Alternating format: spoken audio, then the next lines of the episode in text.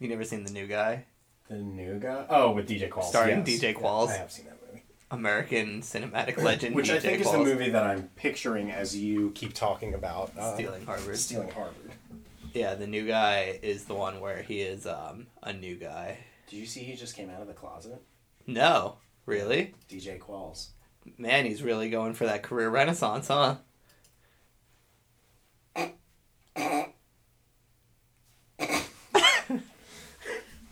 When's the last time anyone gave a fuck about DJ Qualls? That dude's looked like he was fucking simultaneously 13 and 48 since he was 13. well, now DJ Qualls um, is out and proud.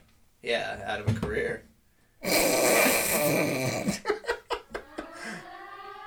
Cue the music.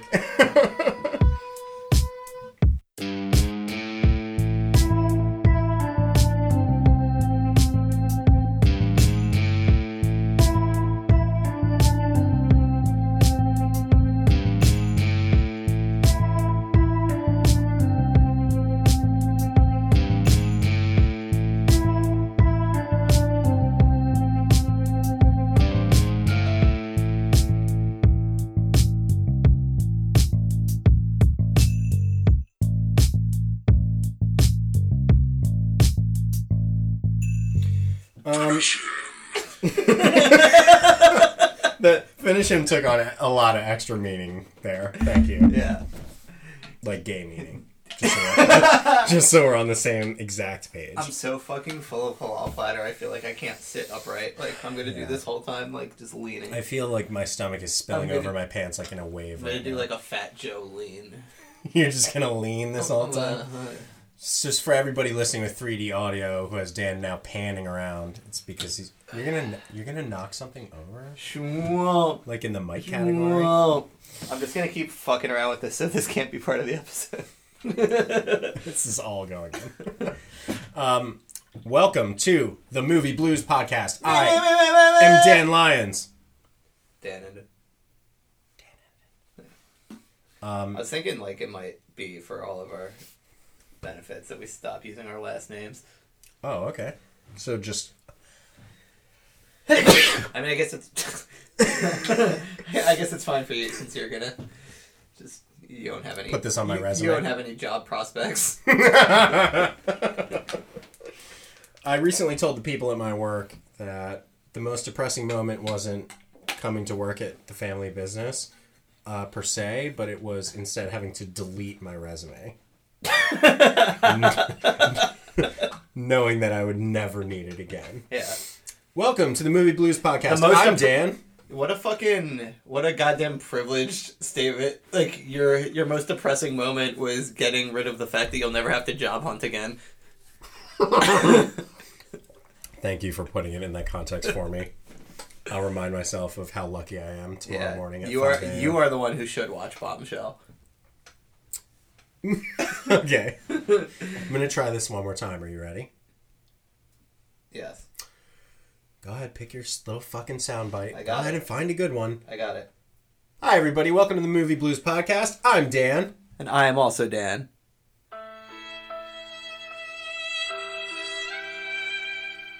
Rest in peace. Two Dans. We hardly knew ye for having watched a three hour movie about absolutely fucking nothing. Today, we are going to be. That was nice. You're getting the timing good with it. Uh, today, we're going to be talking about one movie and one movie alone. That movie is called Once Upon a Time in Hollywood. Oh, yes. Um,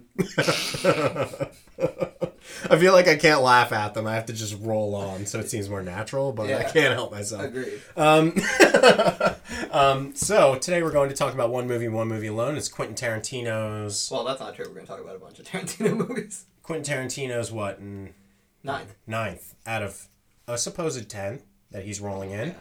Um, this is his ninth film. Um, and uh, today we're going to Well, it depends on if you count Kill Bill as one or two movies. It's either his ninth or tenth. He counts them as two. Then that would make this. in the numbering in the numbering system because I would- remember when the second one was going to come out, they teased it as like, "Here's the next." yeah, well, then that would make this his tenth film, despite the fact that he's talking about Star Trek being his tenth film. That's so, so he's gone. He's gone back to Kill, referring to Kill Bill. That Star film. Trek movie the day that that happens, pigs will fucking fly out of my ass. It's never gonna happen. That would never. That would never happen. Yeah. But um, I'd like to see it happen, but it's not going to. Star Trek is bad enough on its own right now without Quentin Tarantino. The new Picard series is a literal dumpster fire. Uh, I could do a whole pod about that, but nobody Wait, would what- listen to is it. Does it star uh, Patrick Stewart? Yeah, What's that? What's that show that he was in recently, where he's like a drunk newscaster? You know what I'm talking about? that one was good. That was really funny. It was funny. I don't remember. I don't remember what it's called. It wasn't funny enough for me to watch more than the no, first five episodes. I only saw like three or four. but it was really funny. But I would tell somebody. yeah, I would, I would recommend. I would recommend it highly and seem smart about it. So today we are doing Once Upon a Time in Hollywood, Quentin Tarantino's ninth slash tenth slash honestly felt like eleventh film. yeah, it By the time it was over. Tarantino's tenth and eleventh film. Um, this movie has been critically praised um, up and down the block as being like uh, Quentin Tarantino's love letter to Hollywood, Quentin Tarantino's masterwork, his crowning achievement. Is and- that true? and I, so- I've gone out of my way. So first, I I saw no trailers. I knew nothing of the plot besides that it involved Charles Manson before I watched it, Mhm. and I've gone out of my way to avoid all critical reception of it. I have no idea what. Well, Besides the fact I saw it's been nominated for a bazillion awards. uh, people loved it. Yeah, they sure did. People sure loved it. People sure liked it. you know what else people loved, Dan? Uh, Godzilla, Attack of the Monsters. Dunkirk Yeah. and Donald Trump.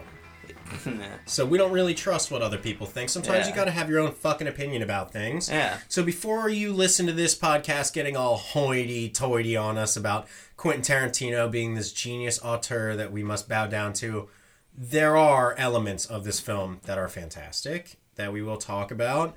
But uh, I think for both of us, it probably, without even having talked about it yet, I think it's going to be an equal experience where it's like you had all the pieces to do something really awesome, and you chose to instead film yourself masturbating for three hours. Um, yeah. uh, yeah. This is not my favorite movie. Um, I really struggled with the pacing of this movie a lot.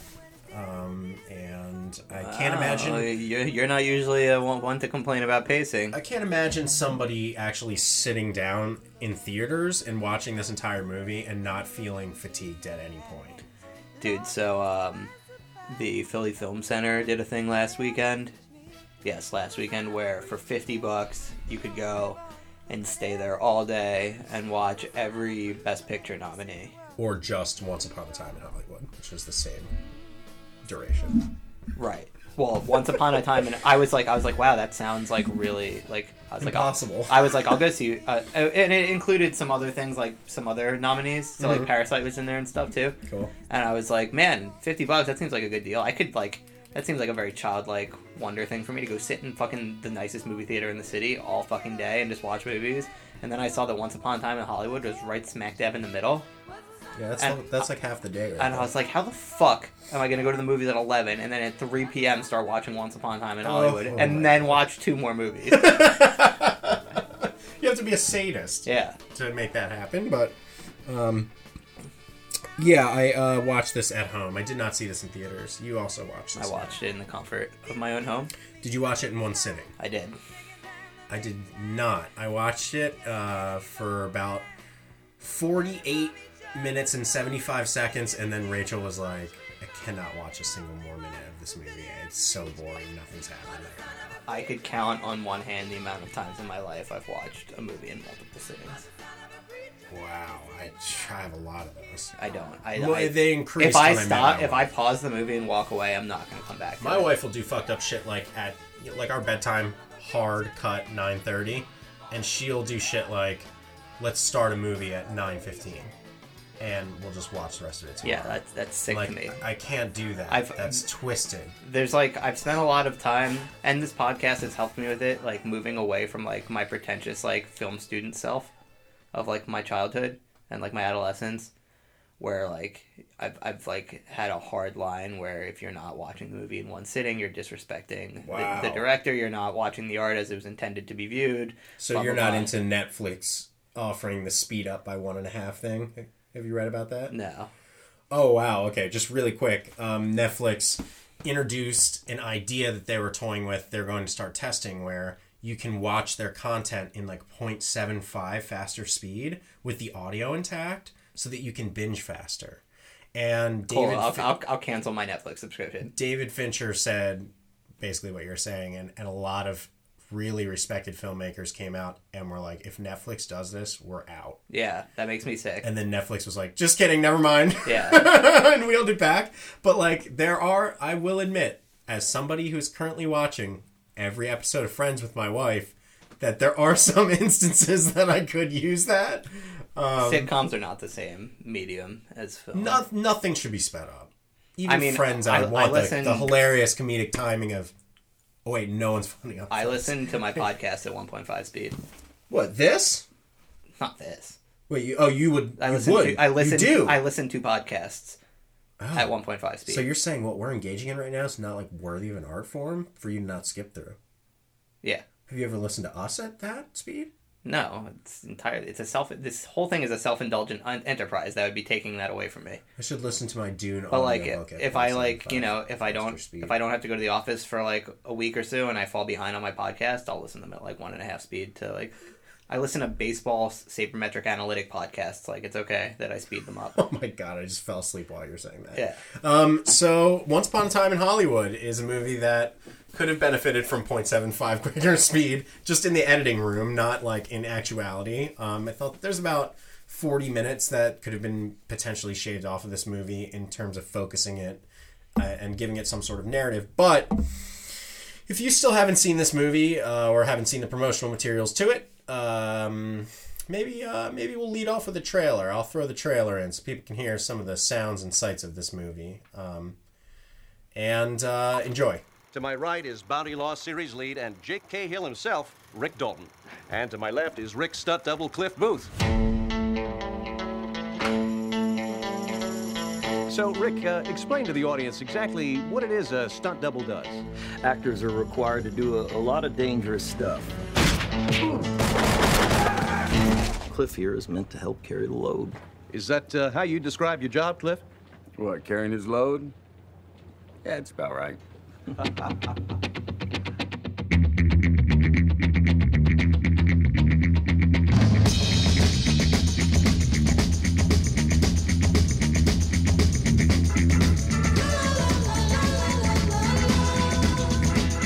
hands are registered as lethal weapons. We get into a fight, I accidentally kill you. I go to jail. Anybody accidentally kills anybody in a fight, they go to jail. It's called manslaughter.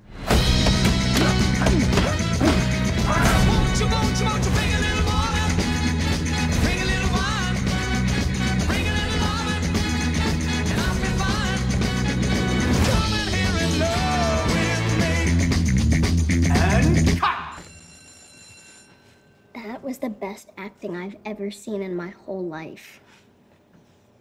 Like you.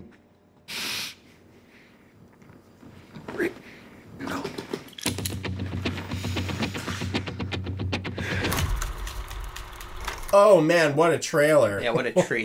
wow, we just watched it with you guys, and we were elated. Yeah. Um, the thing about the trailer, though, How could that be bad? they re- they really uh, take all the meat off the bones. They're like, okay, this is you know specifically what the movie is going to be about.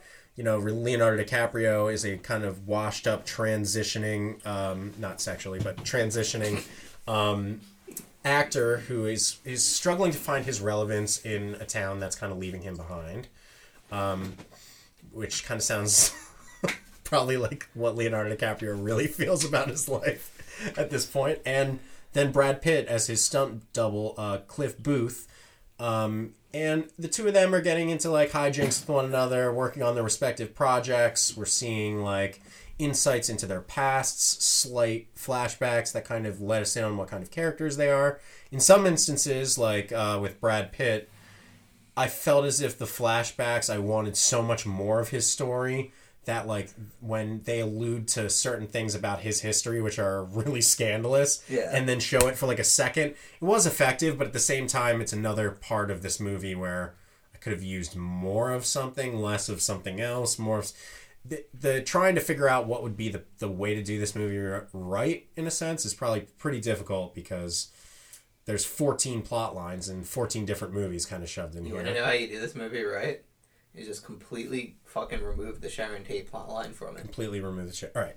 So let's let's get into what I think the biggest like logical fallacy in this movie is that makes no sense to me and really pissed me off and that's Sharon Tate's existence in the movie. I know this has been like actually discussed to death. This is actually the criticism that most people have levied against the movie is that Sharon Tate is kind of eye candy in it and doesn't really do anything in it and her character is kind of wasted. She has no purpose other than to illustrate that we're living in an alternate timeline. Yeah, my my problem with it is very similar to what you just said. And here here's the way that I look at it is that the movie is about you know, Leo and Brad Pitt doing their thing and the whole time you're seeing interludes that are Sharon Tate walking around town, going to see a movie of herself Yeah. and doing things that are entertaining because Margot Robbie is cool. Yeah. But uh, the problem is that because of the way they changed the history of the Manson murders at the end of the film, Sharon Tate is not as big of a, of a presence in it as she was in real life. She, in fact, isn't even murdered in it. Um, I thought that the end of this movie was going to be Leo and Brad kind of in that situation at their house, Yes. seeing the Manson murders play out. Maybe Charles Manson is there himself, just sort of like in Inglourious Basterds, how they put Ler- put Hitler in a place that he wouldn't have been, Right. just to illustrate, uh, you know, just to fuck with history and kill Hitler and do all these fun things. They were trying to do that with um, uh, the Manson thing, but since they changed the history and Margot Robbie as Sharon Tate doesn't get killed and isn't involved in the end game, then any other scene in the film with her Yeah. is only Is extra- it's- it's appreciated. totally extemporaneous. It's only appreciated by somebody who knows who Sharon Tate is, which You want to know who appreciates her her in this movie is Roman Polanski, and that's it. yeah, I mean it. The focus on her And like my grandparents. the focus on her only makes sense if you know the story of Sharon Tate and, and the Manson family. No, no, because I know the story of Sharon Tate and the Manson family. I was obsessed with that shit as a kid. Like, it doesn't fucking matter. It's totally inconsequential. No, but if you watch the movie and never heard of Sharon Tate, right. by the end of the film, you would not know that those murderers were going to kill her. Right. You would have just said to yourself, who is the neighbor they've been focusing on this whole time and Yes. what is her relation? What I'm trying to But say but, is but I I know who Sharon Tate is, and I still but I'm saying but you need but you you shouldn't need foreknowledge in a movie. Like even any historical You're, movie you're saying that you're saying that there was no way if you didn't already know about the Manson murders, then there's no way that you would even come out and realizing that we just lived in an alternate timeline. Like in Inglourious Basterds, they kill Hitler. Yeah. Everybody Everyone knows, that Hitler that didn't that get didn't happen. in a movie theater. Yes. Yeah. Okay. But if you showed a random person who does not know, I mean, I'm sure. Like for example, my wife did not know who Sharon Tate was. right. And my wife doesn't know who Roman Polanski is Yeah, either. yeah. Because you have to be a very specific cinephile or somebody who's pretty smart at, at pop culture to know not only Roman Polanski but Sharon Tate. In, in this day and age, it's 2020. This movie took place in 1969. Right. She wasn't even really a huge star back then, other Right. than her just relation to Roman Polanski Exactly. and and it really led me to what I think worked the least about this movie, which is like, why was Marilyn Manson even uh, Marilyn Manson? why was Charles Manson even in this movie? now in the dope show. Why did they hire an actor to play Manson to be in the movie for For 30 one seconds? second? I thought he was going to come back at the end, and I thought that it was going to be, you know, like um, the way that he played with history and *Inglourious Basterds*, but this time it was going to be, you know, oh, Charles Manson is really there, Yeah. and I'm picturing that Charles Manson is going to be in like a fist fight with Cliff Booth. Right. Now, having said that, the finale that they did present was strong. I thought, as fuck. Um, You're talking about the scene in the house. yeah, full on spoilers at this point, obviously, Yeah. but the last 20 minutes of the movie leads to, as I've mentioned on the pod before, cavalcade of violence, Yeah. third act violence. I love third act violence. Yeah, Um, I didn't feel it was earned. I, I think that the, the tension, the tension leading to Considering it I was thought the entire obfuscated. time I was waiting for it to happen at the next house. Yeah, yeah. There was a lot of red herring, like th- things that I thought were going to happen and then didn't happen. I think the best example of that is one of the most fantastic sequences in the movie, and is one of I'd say like 10 or 15 moments in this movie that were fucking amazing. And if they were in a tighter movie, it would have been incredible. But there's a sequence where I was already basically checked out of the movie at this point, but where Cliff Booth, uh, Brad Pitt, drives, uh, drops a hitchhiker from the Manson family off at the ranch. Um, and this long, tense sequence plays Yeah. out where Cliff Booth is on foot and he is infiltrating basically this ranch uh, to see if they maybe have killed the owner of the ranch who he knows from previously shooting movies on the lot. Um, the tension was that Tarantino sky high, like Yeah. person to person tension. That To the point where it made me be like, wait, is Cliff Booth a real character, like a real person in real life? Like, oh, I didn't, I didn't think that. like there, there. I mean, there was. I was. I so, just thought like here's how Cliff Booth is going to become intertwined with the Manson people, Yeah. right? But then the ironic thing was that at the end of the movie, the Manson people tried to get Margot Robbie, but like, how did they realize that um, Leonardo DiCaprio lived in that house? And they just decided to go into his He- house. They were like out there with like their muffler was too loud, so he came out all drunk and just like screamed at them and was like, "Fucking get the fuck!" And they were like, "That's Bounty and, Law." and they were, like, like, "That's they were Bounty like, Law." That's the guy." guy from Bounty Law. And then they had they had their fucking they're all in a bunch of acid and they're like, uh, we should kill the people who taught us violence. Like television taught us violence. That was stupid because the the Manson family was all about race. Yeah. It was a race war Yeah. that they were heading towards. Race wars, TM. Yeah. Two race, two warriors. Yeah. Um, uh, uh, it, it was it was racially based, and so in this movie, in the course of a second, they just decide to change their entire manifesto without Charles Manson even being there, yeah. and just decide to kill someone else.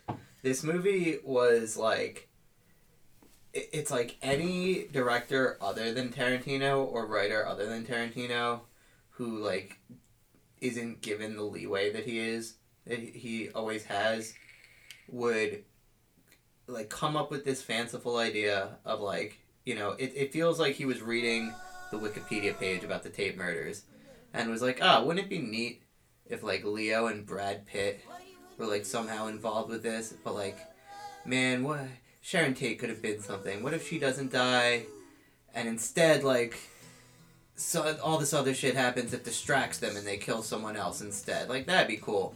And then like any other writer would workshop that and they like whoever read it would be like this is so convoluted and stupid like and requires so much foreknowledge that there's just no reason to make this movie. Whereas tarantino's just like well i got away with it in inglourious basterds so like maybe i can be even like less on the nose about it and it'll work it'll be fine Speaking of, someone already tried to do that, and they did a really bad job of it. And exactly what you're saying is actually a piece of reality, and that is that this year, a movie came out called The Haunting of Sharon Tate. Do you know anything about this movie? no So, uh, in our episode uh, that we were talking about uh, the guy who makes The Big Short and all that, Adam McKay, Yeah. there's like another kind of genre out there right now where they do history, famous history movies. It's one director uh, who did a movie called The Murder of Nicole Brown Simpson, where they say that it's not OJ, it was a drifter. okay And uh, this movie, The Haunting of Sharon Tate, starting starring uh, the girl who played Lizzie McGuire, Hilary Duff, Hilary Duff. as Sharon Tate.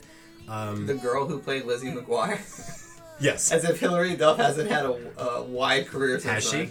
Yeah she had a music career she was a singer Are you fucking kidding me? Would you have preferred me going uh, Pop star Duff, the singer of the song? too little too late Oh my god, I'm so glad you had an answer to that. my dude. Um, so uh, she plays Sharon Tate. It went to number one on Disney Radio. and in 10. this movie, she's being haunted. She's like seeing dark visions of Satan Haylie Duff had a fire track as well. in the stop in the way. We'll save that for the Brink episode. That's just like the right period of time we're looking for. You're like a shit garbage 2000s like philosopher. You're Yeah, like a well, that's you're like happened. a you're like the keeper of bad information. Yeah, well, my parents got divorced in 2001, so that's Oh, when I started God. getting raised by the television. Save it for the side piece, Jesus. um, so yeah, like what you're saying is, uh, what if someone sat down and said to themselves, Well, hold on, hold on, hold on, Okay. real quick. Say hypothetically, you Hmm. went to Hilary Duff's Wikipedia page, and you know there's the there's the overview at the top. You have that bookmarked, it says, or you know, it says like so and so is blank, You know, it was it's like Quentin Tarantino is a director, writer, Yeah. so and so. What do you think the first sentence of Hilary Duff's Wikipedia page is describing her career? Hilary Duff is a washed up Lizzie McGuire star. Okay. Hilary Erhard Duff is an American act- actress, businesswoman, singer, songwriter, producer, and writer. Listen, I'm not here to argue the merits of her uh, resume, but uh, she's most definitely a failed actress who and, and, and a failed singer, and probably a failed businesswoman. Not knowing much about her. Um, More importantly, uh, in Lizzie McGuire, her dad was played by Robert Carradine, so that appeals to me. what? Yep, Robert Carradine was Lizzie McGuire's dad? No, he wasn't. Robert Carradine Oh wait, from Revenge of the Nerds, not to be confused with David David Carradine. Carradine, who jerked Who himself you- off to death. who you may know as the guy found in the closet, having jerked himself off to death. Yeah. Anyway, dude. Um, so, like you were saying, this is an example of someone getting the idea of uh, let's just like make an alternate history version of Sharon Tate, and that movie was like deeply panned and, and has like been considered like pretty much reprehensible. I had no idea Um, that was a thing. I'll show you the rest of his filmography. He's got tons of these movies that he makes. They're I don't know what he's trying to convey to the world. It's just like, what are you doing, bro? He made a movie that literally it's about it came out this year about Nicole Brown Simpson called and it's in theaters now called The Murder of Nicole Brown Simpson, where they purport that OJ did not have anything to do with it and it was a drifter serial killer. Uh, and I think she's played by a really bad actress. Oh God, I, I'm trying. Mena Mena, Suvari. Mena Suvari. Rita Savari st- with a whopping 1.9 on, on, uh, on IMDb. Um, anyway, uh, so you were right about that. Um, only Quentin could get away with this kind of thing. I'm Um, looking at this guy's other movies that he makes. Yeah. Do, do is there uh, one you want to name here? Let's see, we got the Amityville Murders. He directed. Oh my goodness, he. No, he did not direct, but he was involved in writing the shitty 1995 Halloween Curse of Michael Myers. Great. Uh, the Haunting in Connecticut, that movie's bad. um, Amityville The Awakening, that movie's bad. Alright, welcome to David Farrands' cast. Anyway, dude. Um, Did you know uh, he's a Virgo? thank God. I got that feel from him, from his work. His his work didn't uh, his work didn't speak for itself enough. Oh wait, here we go. We got Scream: The Inside Story. Hmm. He made a documentary about the Scream series. That's reputable. Yeah. Um, All right. so We've said um, enough. I think we've said enough now. Um, so I. Whoa, whoa, hold on. Oh He's God. developing a TV series entitled Crystal Lake Chronicles as a follow-up to his seven-hour-long documentary film Memories Crystal of- Lake Memories: Yeah, The History of of. Friday the 13th. I've seen some of that. It's pretty good. Is it good? If you're into that kind of thing, yeah. I mean, I am into that thing, but it's seven hours long. Um, so yeah, we uh, I've watched a few episodes of that. They like did it in like segments. Uh, where is it? Where I'd like to watch that. Um, just torrent it. All right, great.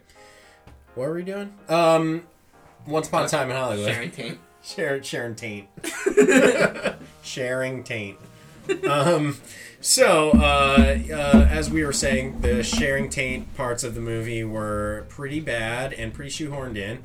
And there's a lot of shots of her feet, which I want to address that up front right now, which is that this is movie tradition. took the feet thing to a level that I was not comfortable with. Okay? Quentin Tarantino, known foot fetishist, totally fine. Right? We all know that. We all agree with it. Move, you big toe. We all support him. Right? Yeah. Here's what I don't support. There is a shot in this movie of a, a little girl's feet. Yeah. So there's this actress who, like, honestly has one of the most poignant, interesting scenes in the movie with Leo. She does this whole thing where she basically like make shows him what a real actor can do, and it leads him on a quest over the course of Oh, right, a misbegotten hour-long B plot where he proves his worth as an actor, Right. which was fascinating, but belonged in a different movie. Best in a different performance of the movie belongs to that little girl. that little girl's intro is a shot of her feet up on a box. And I was like, wait, we all are fine with Quentin Tarantino being a known pervert. We're good with that. I don't think it was sexualized though, and if it wasn't a Tarantino film, you wouldn't be thinking of it that way. but I know that his foot shots are sexualized. Yeah. They they are. Look at the actresses whose feet we're looking at: Margot Robbie, Uma Thurman. I mean, these are like people that we know Quentin Tarantino Uma. really wants to masturbate on or around, and I just like just felt like when they showed the little girl's feet, and I was just thinking in my mind like, ah, come on, dude, and like some of the feet in this movie were dirty, Yeah. and some of the feet in this movie I didn't want to see, and it was just overkill, dude. It was like every female character you have in this movie is gonna put their dirty, crusty ass feet. Like, why Sharon Tate? Why is she barefoot in a movie theater? Put your shoes on. You know what I mean? Come on, girl. I know what you're saying. I'm picking up what you're putting down. I, I just like couldn't. Preach, Queen. At, at, a, at a certain point, I was like, "This is I can like. Do I need smell-o-vision to watch the rest of this fucking movie? Like this, it just like made me sick. I just every scene was a new foot in this fucking movie. I really didn't like it at all. I actually was wondering at a point.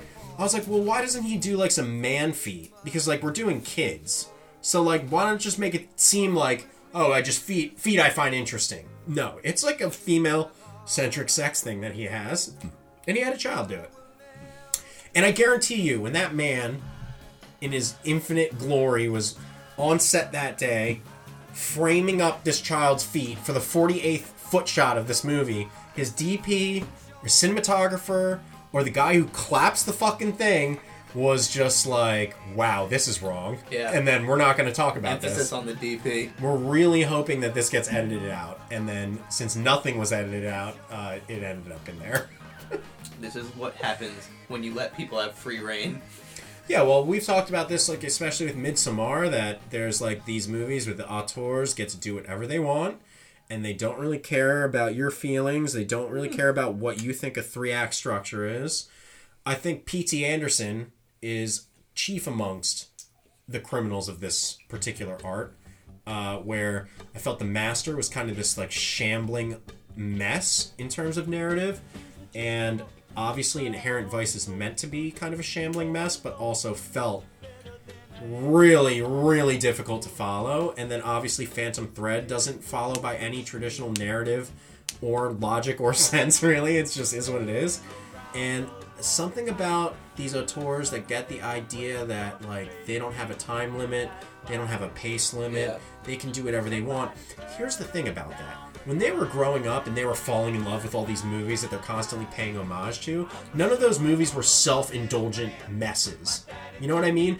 When when Quentin Tarantino grew up on uh, California cowboy spaghetti western, western. yeah, and spaghetti westerns, those are compelling stories. Like the the pulpy things that George Lucas based, you know, Star Wars on. That that shit was pulpy. Like these things were all. So the, uh, there's like a generation of filmmakers. I would call them like, um, for back lack of a better term, Nerds. like fanboy auteurs. Yeah. They're people like Kevin Smith, Robert Rodriguez is is one of them. Um, maybe you can even say Zack Snyder is to some degree. Steven Spielberg was. J.J. Abrams is. Where they we see as film historians now basically that every wave of old filmmakers to new ones you know when filmmaking started no one had a basis for anything Right. and then there were the greats right off the bat, and these things develop over time. So then you see every generation of filmmakers after that responding to what they liked and bringing it back. And like, there's been whole classes of filmmakers that do that, like Coppola and, and Spiel, Spielberg and Scorsese, guys that brought in things that influenced them in their youth, that influenced them on the screen. They bring them back and they do them better and they do them bigger and they give them a, a modern spin. Whereas sometimes you have something like Once Upon a Time in Hollywood where you have someone doing that, but thinking that that disqualifies them from the rules of filmmaking on top of it. Just because I'm making, you know, uh, a, a spaghetti western set in California in 1969 means I can do whatever I want. We built a block of LA to look exactly like 1960s. If I just want to show Brad Pitt driving in his car for 17 minutes, Yeah. I'm going to do that.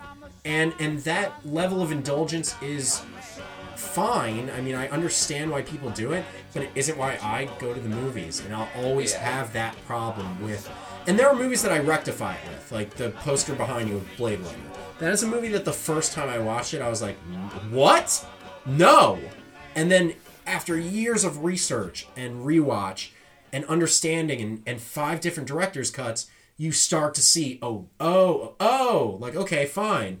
This movie I really disliked when I watched. But in the days after it, I was thinking of all the moments in it that did affect me that I thought were great. I think that there is plenty to love in this movie. I think that Brad Pitt is amazing in this movie. I think Leo is fine. I don't really understand certain parts of his character they were trying to convey. He had facial tics at certain points, like he almost had Tourette's. Yeah. But they didn't really address it, and it didn't really affect much in the rest of the film. I, was I wondering about Leo's that. character in this movie. I think that all the characters are great, but like what you do with them has got to be something compelling. Like It feels like Tarantino and like ta- like PTA especially have started having like just like a self jerk off competition with their movies of like how much can we get away with of just like Mm-hmm. But jerking ourselves off on film like because like PTA shit is so much more original than Quentin. Quentin is taking directly from either history at this point or his own personal Yeah. interests. PTA, you don't know what he's going to do next, and that is interesting. Whereas that's how Quentin should be. Quentin should be unpredictable, but he's not at this point. After Yeah. Django, Kill Bill, um, and Inglourious Basterds, there's a pattern in his later Eight. work. It's it's revenge, it's history mixed in, it's things that he was directly influenced by. Whereas Reservoir Dogs and Pulp Fiction have elements of those things, but it's masked under plots that have great tension with with uh, time and framing and plotting that is very interesting. Whereas this movie, it just felt like it was shambling through the fucking desert at points, and it- it's sad because I think forty minutes hacked off this movie. Like you said, if Margot Robbie was literally not even in it, it would not change anything. Dude, I feel if you scrapped like this movie doesn't only have B plots, it has like C, D, E, and F plots. Like if you scrap if this movie was just about the career of Leo's character and Brad Pitt's character and their dynamic as the years go on, spanning from Leo being a famous TV star to becoming like a essentially a joke of a B movie actor. That's compelling. I found Leo's character really good. I totally bought him as the character, which I don't always do. Sure. I, I really, really liked his performance. Every time it cut away from that story, I did not give a shit at all.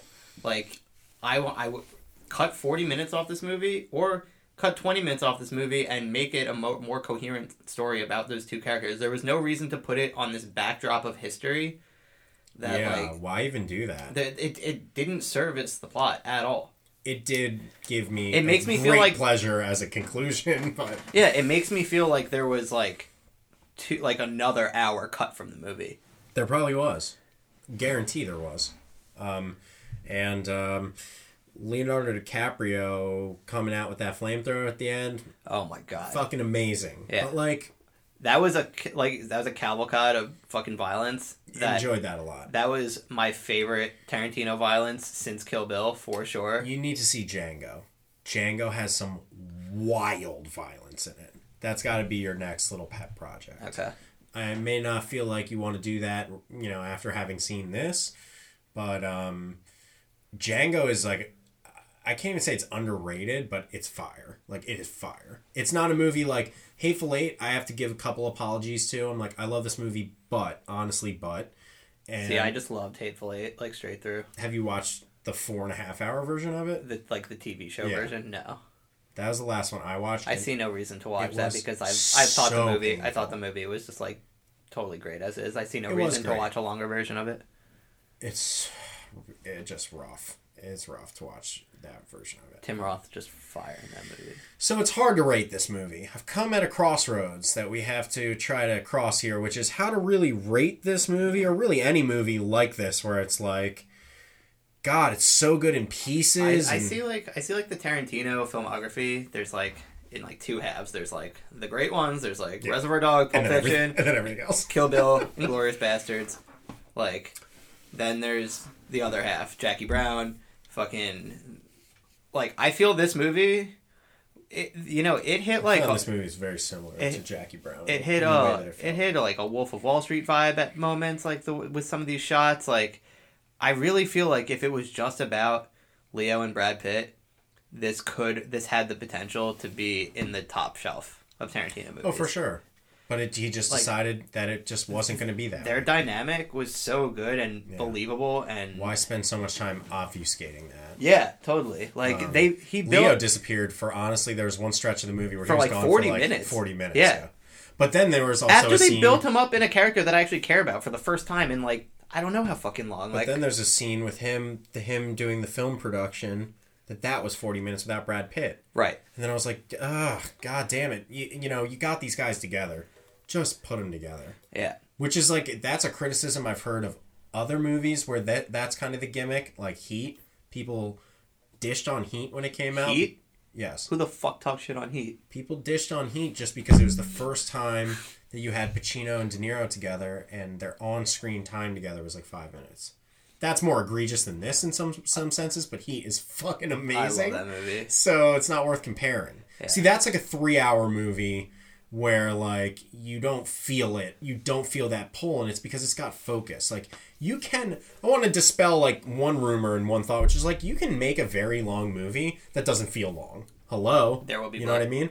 Yeah. Like you can and and There Will Be Blood is and 11 look hours long, Blood. and I've watched it a hundred times. there Will Be Blood is about such a dry subject Yeah. and about such on its on its face it's would seem so boring, Laser focus, so laser focus on that movie. Yeah, it's so It's compelling. about it is about three fucking characters Yeah. with three fire actors behind them and their dynamic over a long period of time. Like, dude, how like it, it was crazy to me. I was just thinking, I'm like, you know, there's so many movies about movies and movies about making movies, but it there's really not that many times in recent memory, like back in the day in the golden age, like post the first golden age of Hollywood, they were constantly making films about like a starlet's fall from grace. But like this is the first time in a long time I've seen a movie with a compelling character of like you know Leo's character of being like a famous household name TV star in the fifties, then by the seventies being just like a shoddy spaghetti western actor, and That that like wasn't even what the movie was about, though. and it's what it should have been I know. because I was so compelled by Sa- his the same way that um, his confrontation of his own like career mortality, and then Brad Pitt just being that guy's stunt guy for a like, when career. people it's talk about the depressing movie- as fuck. they talk about it like it is what you just said, and I did not get that from the movie. Like I understood that they were trying to say these things about Leo, but I didn't feel them very much. Like I just.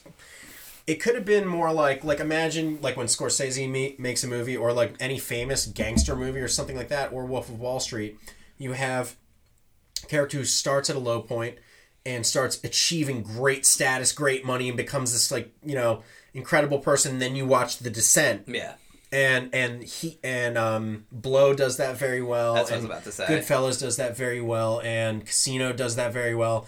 And this could have felt like that. Blow If- is like if if this was imbued with the same focus as those movies, just Yeah. to tell a story about one person's transition from career to career, from success to failure, from yada yada yada.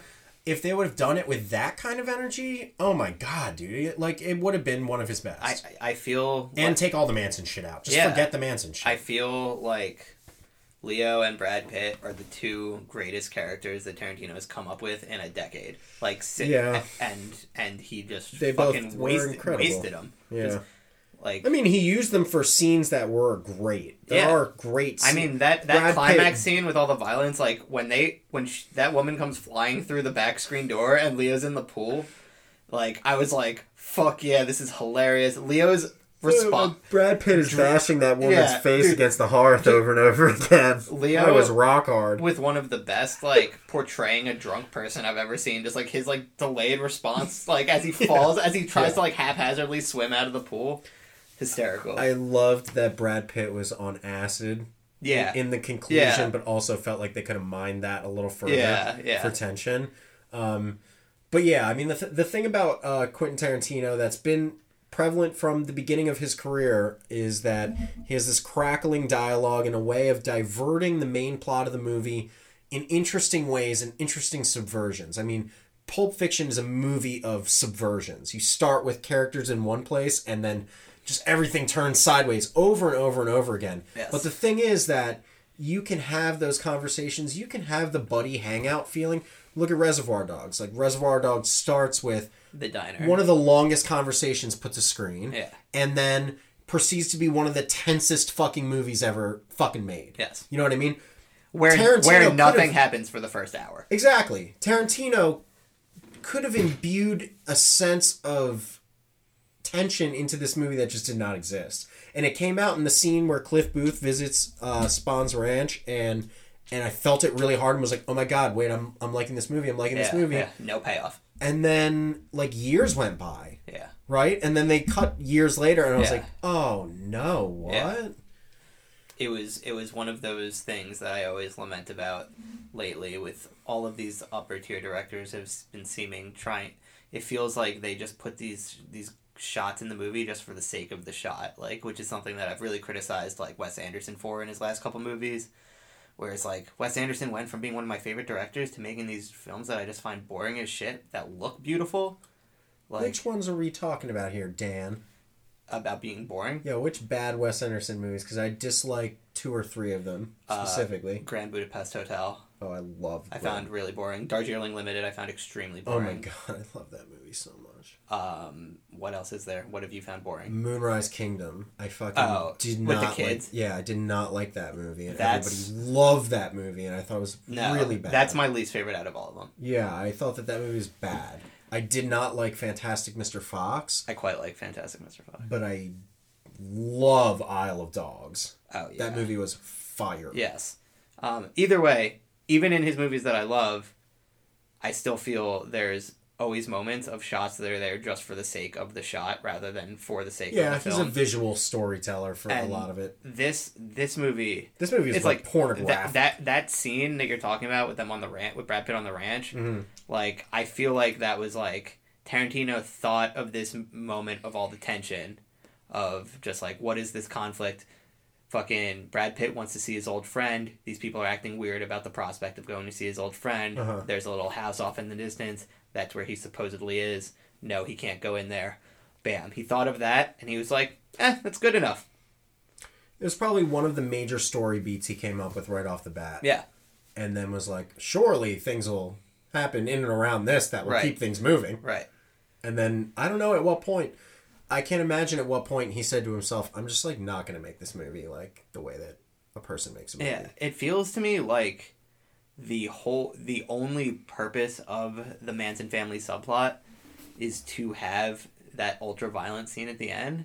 But like that could have just been any made up characters. It didn't need to be the Manson family to have have a fucking anything. big violence series. Could have been you anything. like Tarantino's proven time and time again. You can have a big scene full of random characters killing each other. Like it doesn't need to be a historically I mean, for Christ's sake, have Cliff Booth break Bruce Lee's leg, and then Bruce Lee, Lee's Chinese people Right, come after him. Who totally, cares? totally, right. Come up with anything, but don't. You know, like they they diverted so much attention to it throughout the movie, especially Sharon Tate, which like, ugh. and I gotta say why wasn't Sharon Tate in the fucking end of this movie? be, I was just watching Stupid. I was watching that car in the cul-de-sac and watching Leo fucking come up and yell at them, and I was just sitting there being like, one of those are Joan's house. One of those houses are Jones. Yep, thought the same thing. um, sorry, Joe. Jones Um, in there just flicking her bean. rolling up one of her posters that she has signed in a stack of a thousand in her house. Is that what you mean? Um, oh, would you like another frogs poster? It's like, lady, you gave him five frogs posters. He's all good. Yeah, she skipped the part where fucking he made her send him a selfie of her feet. oh God. Oh no. Um, Sorry, Joan. So uh yeah, sorry. Sorry Joan is like the it's like the sorry father fry of sin of, of the movie blues podcast.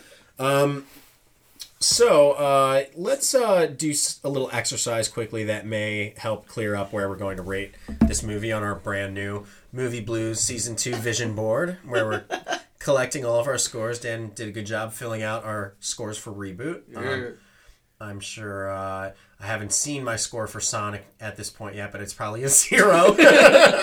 Wait, so do you think you're gonna rate Sonic ahead or below Detective Pikachu?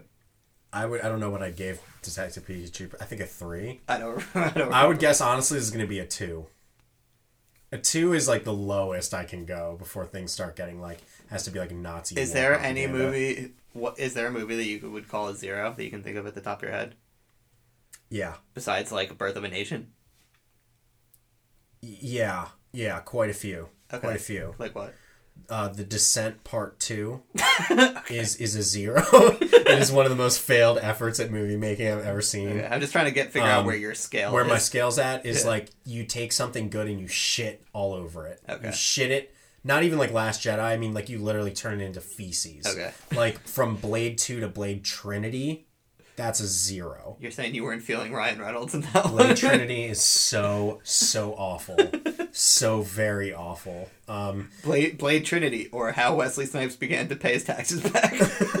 um, there are movies that I want to give zeros, but I'm not even sure if I can. Like Jupiter Ascending, I would like to give a zero, but like can't in good faith because it's like it had images on the screen. I don't know. Have you ever, have you ever seen Pauly Shore is Dead? I'm sure I own a lot of zeros. Yeah, I have seen. It. It's terrible. That's like by far the most zero. Because not only is it not funny, but it's offensive and it looks like it was filmed on a Blackberry. Um, but uh, yeah, this movie was not a zero, but we do need to locate it on the QT scale. Um, The QT GG scale. so let's start out uh, by looking at his filmography um, with Reservoir Dogs, his first feature debut. I gave this one an 8.75 out of 10. I was supposed to rate all of them. Yeah, I told you a thousand times. I thought you said I thought you said rank them. No rate them. Oh, You said, oh, I know them all off the top of my head, so now you better get ready to. I, I was talking about the ranking. That's fine. Reservoir Dogs. Do we ever rank things on this podcast? Yeah, we, this whole thing started with top five lists. Yeah, and we saw how that Yeah. continued. All right, that's fine. I, all right, Reservoir Dogs. What did you give it? 8.75 out of 10. Okay. That that's I, I would say nine. Nine. Yeah, Nine. Pulp. What's this? Fic- fiction. Yes. ten. One of the best movies ever made, I think. Every time I've watched, I've watched it thirty times in my life. Every time I watch it, I notice something new about the timelines I gave it a 9.75 out of 10, because but I don't know how to defend the 0.25 that I. you just really fucking hate. Uh, what's what's Chris Roberts? I'm gonna attempt. This is like a, a a geek experiment. Like, can you attempt to complain about Pulp Fiction? Yeah, Um. yeah. What are your issues with Saving Private Ryan? Um. Uh, it's a little ham-fisted, honestly. Like the end, especially with when he goes back to see his grave of all the, of all the people who died in World War II. I'm talking about Saving Private Ryan. You're like, wait, what the fuck? Um, uh, Pulp Fiction, I can't complain about, but uh, I guess I'll give it. I don't Yeah. know. I would give it a ten. Pulp Fiction There's is- nothing to complain about. It's the first screenplay it I ever changed. bought and read. It changed cinema forever. I- It changed what people yeah. do. It changed what people Well, do with soundtracks. Eh, It changed it in a in, in, It a- changed in a what temp- people do with timelines. in a temporary way. Like when when Pulp Fiction came out, a, a hundred directors decided they were also Quentin Tarantino, Yeah. and the world respectfully disagreed because like all the movies. Yeah, because There are the so world can only handle so many white men using the N word. Yeah, there's so many uh, like Tarantino imposters from that period of time, and you still do get them these days. Every once in a while, I see a movie and be like, "Ugh, that's like somebody trying to be Quentin Tarantino." Kiss, kiss, bang, bang. Whoa, shots. I love that movie. I'm just saying, Oh, okay. it's very, very much clearly like, Yeah, okay, sure. yeah. I'll, I'll allow that. Uh, Quentin Tarantino should do a movie with uh, Robert Downey Jr. That would be oh my fantastic. god, dude. Kiss, kiss, bang, bang. Kiss, kiss, bang, bang. And what's the other movie? I, Smoking Aces. Uh, Um, uh, Jackie Brown. Wait, what's the one? Lucky Number Slevin too. That year, I all sorts of movies like that came out that Yeah, year. yeah, that's all like Tarantino garbage. Yeah, that that all came off the same year. And then I feel like people started ripping off Kill Bill as well. There's a lot of female-centric revenge stories Yeah. that were all terrible. Yeah, And then like Lucy Liu made like even five rip-offs of Kill Bill. yeah, Like her, the rest of her career was like making yeah. bad yeah. revenge Cra- movies. Crouching Tiger, Hidden Blue. Um, uh, so that's not going to be the episode title, Okay. way. So don't even try it. Um, Jackie Brown. uh, like in, in terms of like how it's made as a movie, like a seven, but in terms of how much I enjoy it, like a six. Hmm. Okay, I said six point five. So that's right in the middle of there. Right in the middle of the two things you Yeah. just said. Ugh, we need to start disagreeing more. Yeah, I'm sure we'll get there. Okay, cool. Um, Kill Bill Volume One.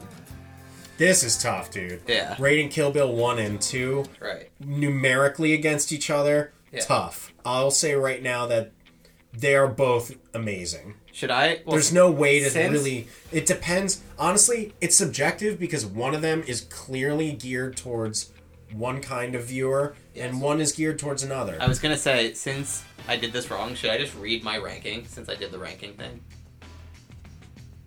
no, I like ranking Because I have. I have the Kill Bills are not right next to each other in my ranking, which I was surprised. We'll we'll talk about that once we get to the end. Okay. You'll tell me what your overall is. Um, so Kill Bill one, I had a nine out of ten. okay. Uh, Eight point five. Uh, I think I want to just give Kill Bill two a nine out of ten. Also, Okay. I give Kill Bill that's two the cheap way out. nine. So you like two more than one. Yeah. I- just can't divorce In fact, I probably have to have them be more than a 0.5 way. I like Kill Bill 2 substantially more. Really? Yeah. Substantially more. Like anytime I go to watch one of them, it's I go to watch the second one. Uh, now you're losing me. Just on the sole fact that Kill Bill 1's energy is off the charts. I find Kill Bill to be Off the charts. a little drawn out with some of the moments. It's a little. I feel like Kill Bill was. I was gonna say earlier. I feel like Kill Bill was the beginning of Tarantino's really fucking jerk off shot That's type thing. that's Kill Bill 2, not 1. That's how I feel about one. 2 is so self-indulgent. There are shots of Uma Thurman walking down a hallway for 2 minutes. There's shots of her driving for 5 minutes. There's that movie is pornographically self-indulgent. As opposed to ten minutes of her looking at her toe, like that was tense and unbelievable. She's trying to work herself out of paralysis. what do you want from me? I like two better. I like the I violence in it better. I like better. two better in the sense that is a more mature film and is more impactful and meaningful, but only having here's the thing. You can't divorce two from one. Not No, not only no. because they're actually technically the same movie, but also because two is reliant on the energy and action of one having been spent. If two was the first movie you saw, and then one came after it, I know that doesn't make sense, but work with me here. You'd be like, one is fucking the flames, because then you had two to like get rise it up to the like it's it's just so much more of a slower experience than than one. Yeah. One, it's necessary to have gotten through one, and then when two starts, you realize very soon, oh, this is going to be different than Yeah, yeah. Whereas if one was the first Kill Bill in terms of energy, execution, it, it would be boring, honestly. Two only is the great movie that it is because it's already past the point when the bride has almost killed everyone, and it's come down to a more personal story. That's why her name isn't in the first one because like Quentin's like basically saying like you know she doesn't even need to be a character in the first one. She's just vengeance. Yeah. And then in the second one, we're going to name her because this is really about who she is. I mean, how do you divorce those two from each other? So I, I'm going to rate them the same. I'm going to get. Originally, I had Kill Bill 2 as an 8.9, and and and Kill Bill 1 is a 9. So it's like really not worth it. But Okay. I'm um, just gonna call Kill Bill Kill Bill an eight and Kill Bill two a nine. one and two together would be excellent. I know it's been talked about for years. The full bloody cut. I don't know how we exist in this day and age. I know. It hasn't happened. I know. But maybe We live in a someday. we live in a world where we got a four and a half hour Hateful Eight miniseries, but Kill Bill the final cut hasn't fucking happened. Inglourious Basterds. Ten. Ten. Yep. Better than Reservoir Dogs Yes. and both Kill Bills. Yeah. Yes. Easily. Not for me. Okay. Yeah, not for me. Inglourious Basterds is my favorite film. He lost me with the revisionist history stuff. I was on board all the way until the revisionist history stuff. And then I was like, why did you have to take a really original movie and do do that to it? It doesn't make sense. So It got it turned into a cartoon. Pic- it was a pic- movie with pic- great tension. picture this if you will. The setting in which I saw Inglourious Basterds well, you were was like Israel. close. I was in the basement of my college's AE Pi chapter, which is the Jewish fraternity. I, I was in a room at 18 years old, surrounded by about 40 Jews, Mm-hmm. drinking tons of alcohol, and at the end when Hitler gets his fucking face blown off, it was like it was like the end of a concert, dude. Like people were fucking cheering, throwing shit, knocking shit over. People were fucking ready to fight. Like it was hype. Well, that does sound like the most perfect environment to see that in, but for me at home, it was just like, Every time I watch it, I cheer. I love it. I love watching Hitler die. I love while the theater's on Don't. fire, like fucking this like there's this one shot of her just like yelling that's just so fucking harrowing. It's awesome. interesting, but I think it's I a felt flawed movie. I felt like it went it was after that was his first movie after the Kill Bills, right? yes. So I felt like that was a huge step back in like restraint. Like Kill Bill was a very like You thought a movie in which they blow Hitler's face off was showing restraint. yes. And after it opens with like a massacre of Jews under a set of floorboards. Yeah, but that's like that shot. That's a beautiful scene. Like it's, It is. It's like an incredibly and, shot. and also super self-indulgent. I don't And feel like that way at all. Like a 14-minute conversation, which I- is full of the, ten- the and tension of in full that. of a lot of things that did not end up in Once Upon a Time, Once Upon a Time in Hollywood. I aside from Hitler getting his face blown off, the rest of that movie is just like a movie with a great story and great characters and great gave violence. it- I think, gave it a 7.75 out of 10. Ah, dude, Brad Pitt It is a so fucking funny. It's a considerably lesser film than Reservoir Dogs, Pulp Fiction. I would say even to some extent Jackie Brown for me, and Wow. and both Kill Bills definitely. wow, Kill Bill changed my life when I saw it. The first one especially. wow.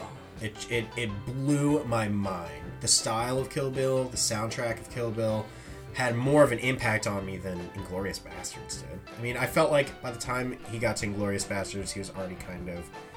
That's the first one for me where I saw it and was like, I don't fully agree with what you're doing from a writing point of view. Not that my opinion fucking matters, but in a sense that just the revisionist history stuff, I just didn't know why he needed to cross into that zone and and since he's done it a couple times now i still don't know why he crosses into that zone i mean we just sat here across from each other talking about negatively a movie in which he shouldn't have crossed into that zone to me glorious bastards would have benefited for instead of hitler being the person whose brain is getting blown out for either Christoph Waltz to be more better positioned as the actual villain instead of like he just kind of pawns himself Like out off as a shit cog. bitch. Yeah.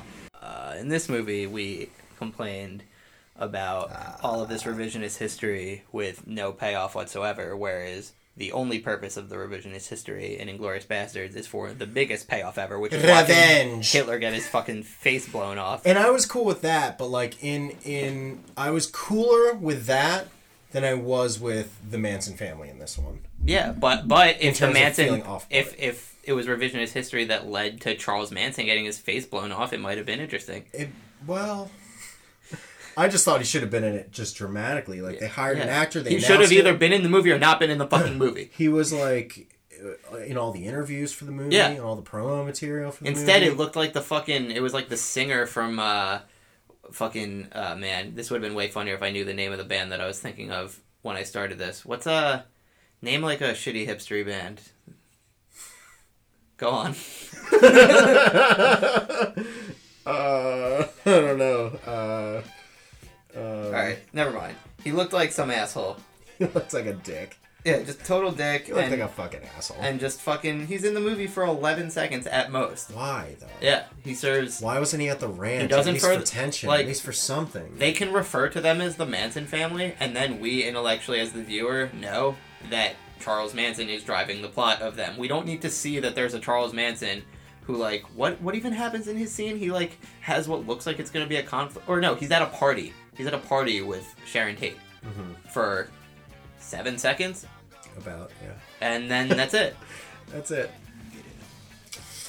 Okay. So, uh, Inglourious Basterds, the Movie Blues podcast gives a seventeen point seven five. Django Unchained, which you have not seen, which is like, how have you not seen a Quentin Tarantino movie? Period. Um, don't Do know. I own it? Can I give it to you at least? That'd be great. I'd To watch it. on DVD? I'd prefer to watch it on Blu-ray. No, I would have it on Blu-ray. I just don't know if I do. I'm not. Have you looked under D for Django? You know, I should alphabetize. Ha- what is what is this fucking system if it's not alphabetized? Oh, this system. Uh, the top row we're looking at right now, my Blu-ray shelf, on which there's probably three to five hundred fucking movies. Um, this top shelf is 3D, and then over there is 4K. okay, These are franchises okay, and franchise collections. okay.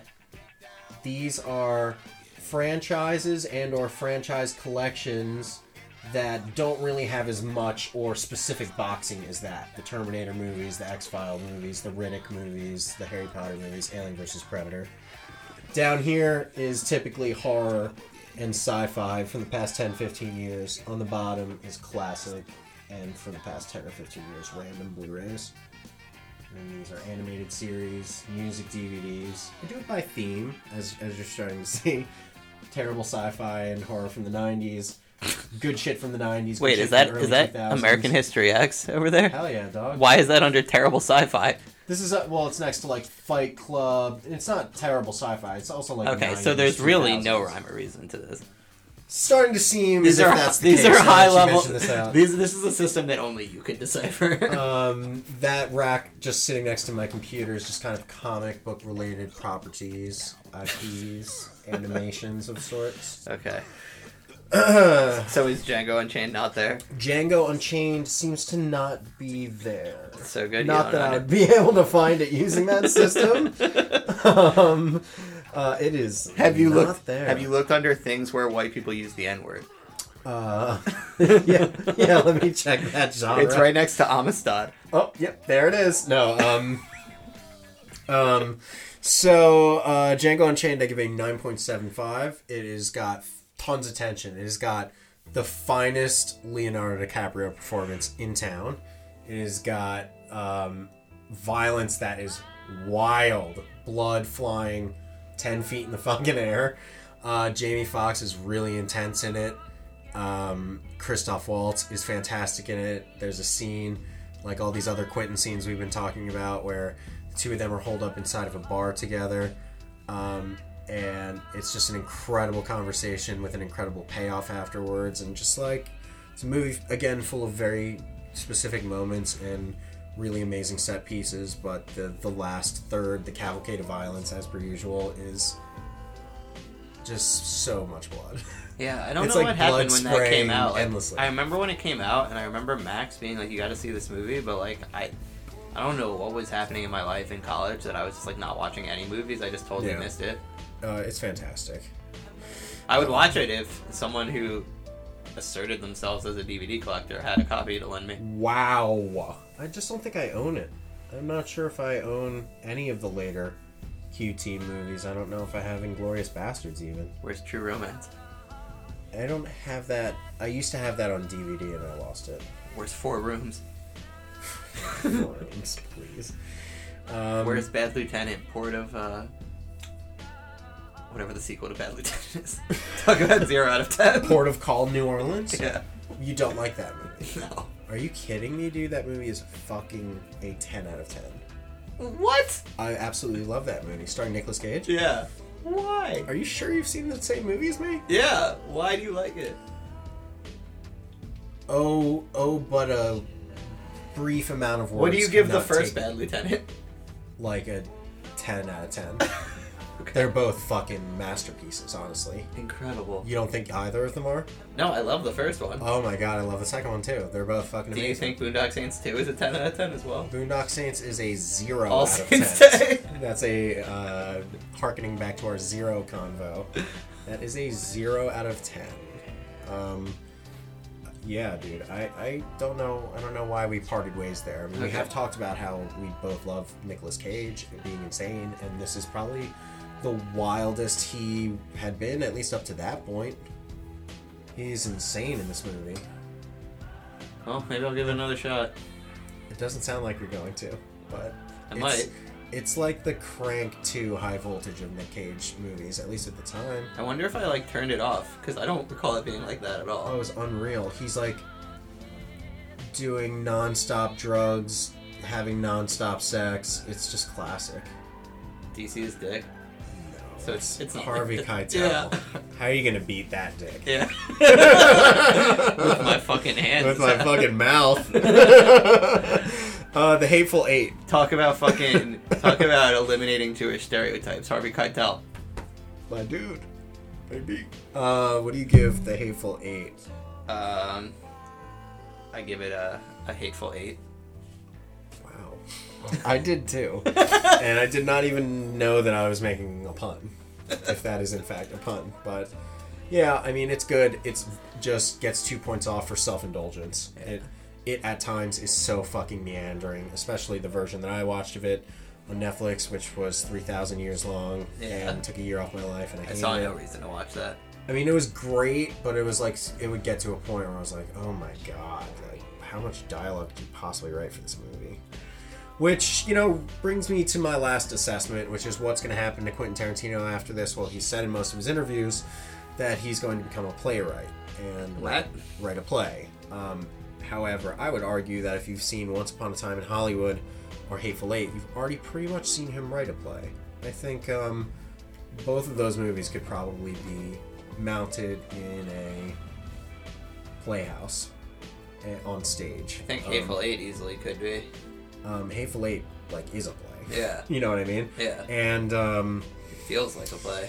uh, I can see him moving more towards that uh, with every movie that he makes, which is kind of unfortunate because I think that Quentin kind of forgets that he used to command a pretty tight yarn. You know what I mean? Have a pretty quick like narrative structure to some of his work. I mean, in many ways, Pulp Fiction wouldn't have been the film that it was without its editing and its tightness Yeah. and its sense of time. Pulp Fiction is literally like that was like one of the first. I'll, I'll never forget the first time I saw it. Like it was like I was a little too young to see it. My older cousin. It was like we were. I was up late after a night of Passover, and it was like my like cooler cousin. Like he's like, "What do you want to watch?" And I was like going through his movies, and I was like, "Pulp Fiction. I've heard about this." Like it was like a movie I wouldn't have been allowed to watch. And we watched it, and he was like, "Don't tell your parents." And I was like, it was like the first time it Don't occurred tell your to. parents. Yeah, it was the first. have that at the beginning. Yeah, he was a fish kid. Don't tell your parents. yeah, uh, it was the first time it occurred to me that movies had to be like crafted. Hmm. And like that movie is just tightly fucking crafted. Like that is an example of filmmaking as a collective craft with sound engineering, editing, fucking the amount that you can do in post production right. to just what is really like if if you played that movie chronologically, it would hold no weight. It'd hold a little weight. It would hold some weight. I'm sure it would hold some weight, but that was like during a period of time when like, ooh, Memento, like, ooh, movies like have cool. Memento came have- way later. It was during a period of time where it was like, ooh, let's do cool things with editing that Yeah. like, blow your mind. That's during a period of time like, Memento was like six years later. yeah, but it's from the same school of thought Yeah. where you can use editing as an external conveyor of the plot, and it's just very 90s 2000s feeling Yeah. to do that I feel like, it would be really fun to do the same exercise with Christopher Nolan. As in well we'll, we'll do Tenet What the fuck is that? Christopher Nolan's new movie coming out What's it about? uh, who knows Oh you wait, know what I did mean? what, you saw the trailer to it didn't you yeah, the- It's like uh, Robert Pattinson and John David Washington. They're like doing like uh, like time moves in different directions, and oh, they're like yeah. cops. And we saw the trailer for that like- when we saw uh, what the fuck did we see in the theater in 4DX? Star Wars. Oh yeah, it was Yeah, before Tenet. that. So we'll Yeah, do Tenet and that- talk about that- Christopher Nolan's movies. That, sounds like a fun. That, that looked real Nolan-y. And this is how we do it on the Movie Blues podcast. We're just spawning ideas, baby. Yeah. baby. That'll not be the next episode. There's no way that's gonna happen. But Yeah. um, so um, What is the deal with fucking Inception? I guess it's time to rate Once Upon a Time in Hollywood in this great pantheon of movies. Do you want to list your Quentin Tarantino in order ranking? Sorry, ranking. Okay, so with the fact that I haven't seen Django Django. Unchained, notwithstanding, I had from like, do you want from the worst to best or best to worst? Worst to best. All right, so I have Once Upon a Time in Hollywood. uh, followed by Jackie Brown, Mm-hmm. followed by Kill Bill, followed by Hateful Eight, followed by Kill Bill Two, Reservoir Dogs, Pulp Fiction, Inglourious Basterds. You When- rated Inglorious I want to say- Bastards. I want to say above Pulp That uh, Fiction. I- hold on, I want to say You that, clown. that that if I'm rank if I'm ranking best films, that's not where Inglourious Basterds. But if I'm talking about my favorite films, Okay, then that's the ranking that it is. let's do let's do best. Okay. So does that mean that Pulp Fiction is first? If it so if it's best, there's no fucking Yeah. world in which So, Glorious Bastards if it's best, better. then I'm gonna go in best to worst. It would be Pulp Fiction, Okay, okay. Reservoir Dogs, Kill Bill One, We could still be friends. Okay. Kill Bill One, uh, Kill Bill Two, Hateful Eight, Jackie Brown, Once Upon a Time. Once Upon a Time in Hollywood. The problem is I'm trying to figure out which one is the worst between Jackie Brown and Once Upon a Time in Hollywood. And I think at the end of the day, At the end of the day, I'm never gonna watch either of them again. exactly. Although if one was like on TV, I would rather pick watch Jackie Jackie, Brown. It's shorter. So I'm gonna give. it's way shorter. What are you gonna give numerically Once Upon a Time in Hollywood? And can we get it up on the board, please, sir? It's it's. I don't know what to rate this because within this movie exists like a nine out of ten movie. Absolutely. But But what you don't- we're what don't we're get pres- to choose. what we're presented with is like the board speaketh, the board Yeah. taketh away, my yeah. friend. What we're presented with is like like I want to say a seven because I still feel like there was a lot of like good skilled filmmaking and performances there. Like I mm-hmm. want to call it a seven, but like. How can I call something a seven that I literally will never watch again? Like, there's no circumstance under which I ever watch Once Upon a Time in Hollywood again. It was so unless they come out with a director's cut that's an hour I'm shorter. with you, dude. I'm with you all the way on what you're saying here. So So I'm I'm I'm like gonna have to reluctantly giving it give it a six point nine with like while Ooh. gi- while giving point one. while while You giving got point one. while giving Leo and Brad Pitt like nines out of ten. I bet you give Leo a ten out of ten. You fucking Leo shill. Listen I'm up. not a Leo show. Listen up. Leonardo DiCaprio isn't fucking perfect. All right. Agreed. He kind of sucks, actually. No, he's great. He kind of sucks at acting sometimes. Sometimes. Like in the Aviator. Have you ever seen The Aviator? I have. It's awful. I mean, he's not. It's not even awful. Aviator is just like one of the most boring films I've ever seen in his my life. boyish qualities I find very unconvincing when it comes to um, project, per, like portraying himself as a tough guy. Yeah, but he's really good at spinning that top in Inception. And like, I feel like he's exactly who I'd want on my dreidel team. That's not a reason. To, that's not official Golden Gun rating material content. All right, all right. Dan's writing it in. Once upon a time in Hollywood. Titles on the board. Okay, okay. Uh, you know, I'm just gonna give it a seven. I'm gonna go back to seven. You just gave such an impa- no stop. Right. You just gave such an impassioned speech as to why this isn't a seven, and I would contend. Did you just write seven? No. I would contend that you are correct in the sense that a movie that you don't ever want to see again cannot be cannot be a seven. Yeah. That doesn't make sense, and I agree, and that's why I Like, I'm even- going six out of ten. Even if I flipped through it through the channels and it was on, I would continue going unless it was. It like, depends the which last exact Yeah, scene. yeah, Yeah. And then I would promptly turn it off. Okay, six out of ten. That brings us to a comfortable twelve point nine. And what did reboot get? 13.7. oh no! So this is why we're gonna regret yeah, having the but board. both of which featured Harley Quinn Smith. Oof. There's yeah. the common thread here. Harley Quinn Smith was uh, like literally a puff of smoke in this movie and was gone. You've never seen a smaller role in a Yeah, movie. she was a puff of smoke. For she was she was she was was on the, the film poster. She was the film and uh, emblemation of her own nipples. Do you know how long I had to have my dick in my hand watching this movie for her to only show up for a minute and a half? Do you know how hard it is to keep hard that long? Y- yes. It's terrible. Yeah, I used to do opiates. Shout out Dan's everyone. Shout out Philadelphia. Shout out, shout out, shout out anyone who knows Dan Anden. oh, last name shout out, the double shout out. Fuck. this is gonna be this is gonna be one of those things you message me about later and go, you have to delete that. Yeah, um, Are you doing it right now? no, I'm just uh, I gotta like, where the fuck is it? Uh, there's like, I I had like a, just for like, like a little beep for cursing. Oh. Oh, we could have used that a few times. Yeah. Is this like our Halloween, our, our Halloween Or transition? Exorcist.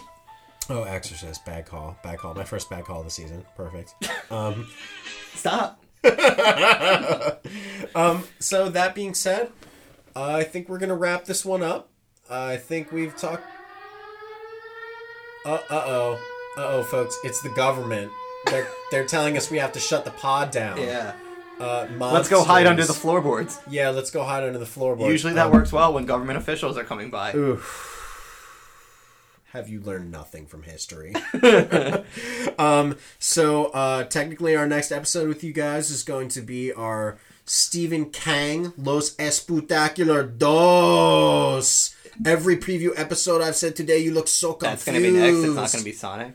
Or oh, Sonic already happened. Stop it! I'm gonna have to edit all this out. you are you fucked every single time I've done it today. You fucked it up. Instead of just letting me roll with it, I know the order of the episodes. I've thought about You this for give me, months. a, give me a map. months. Give me the map, Scott. give me the map, Scott. I'm gonna just edit all this out. Um, Our next episode is going to be Stephen Kang's Los Espectacular Dos, eh, homie.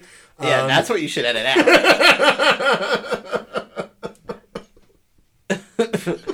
Stephen Kang Dos Puto. Um, Jesus Christ. um, and um, we will. be Luke Perry died for this episode. Wait, wait. Who was Luke Perry in this movie? Uh, I don't know. I think he's like one of. Who was he? I don't. I don't know. Who the fuck was he? Because I've heard now ten times that it's his final film. Did not see him in the movie. He was not there. Um, I'm working on it. Kill- This was nominated for the Palme d'Or. Yeah. what do you say, Dan? Who was he? He was uh like one of the fucking other actors in uh in like the fucking cowboy show. He was in the movie for what? Four seconds. Four seconds? Yeah. also, fucking this movie had a brief moment featuring uh Josh Duhamel. everyone was in this movie for a second. Timothy, fucking Fantastic. Oh, that's who I thought Josh Duhamel was. Oh, Oh wait, yeah, Timothy Olyphant. Oliphantastic. He's good. I like him. He's got strong teeth. uh, all right. With that being said, catch us next week or next month. Yeah. Uh, who knows? Before our uh, Stephen King Espectacular. Spectacular. That one's that one's staying in. that like almost turned a little halal.